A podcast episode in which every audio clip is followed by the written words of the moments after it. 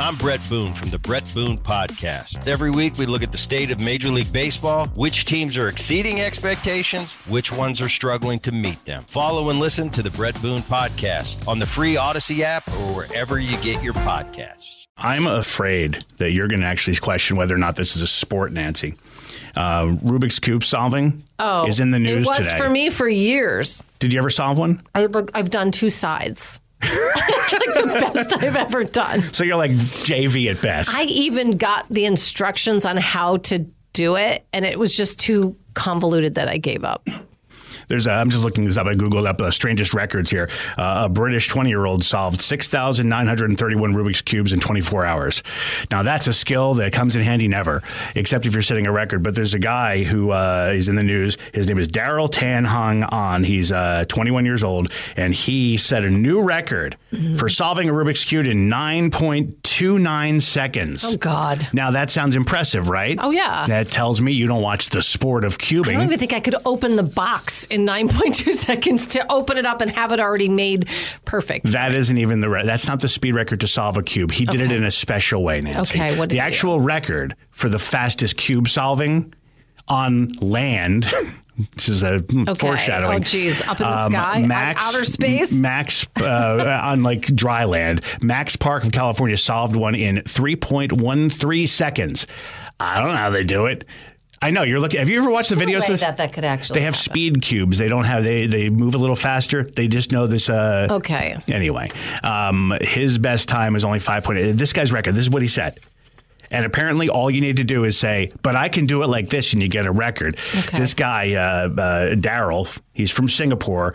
He submerged under, he, he put himself underwater completely. Yeah. And solved a Rubik's Cube in 9.29 seconds underwater. Oh God. There you go. All you need to do is like, I will be pantless in a Oh kayak and I can solve it in 19 minutes. Do I get it? That's crazy. Like, they just really will carve out a special category for nuts. these people all the time. There was a kid I saw who did it, uh, it was blindfolded. They have blindfold categories behind your back. Well, how do you pl- do it blindfolded? I don't know. It- Oh. Obviously, they what's- have to have like bumps on. there's it, so- a, there's an algorithm. I mean, really, it can be. I think it's like twelve moves. You can solve any Rubik's cube. I think it's twelve or Oh God. I sixteen. feel so stupid now. Oh, right, and that's what they do to us, all of us. Every, there's, there's, Gonna have to go look this up. Nancy. There are, I would say, probably half of a percentage of people in, in the world have ever solved one of these. Mm-hmm. But the ones that do are so cocky about it. They're always doing it faster and faster, and the rest of us are like, I couldn't do it. Right.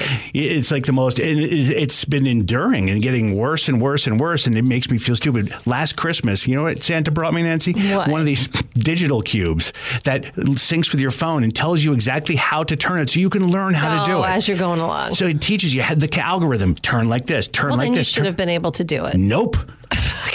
oh, I could solve it if I followed along, but I Right. couldn't remember any of it. And then my dog ate the stupid cube, and I never got to finish it. Never.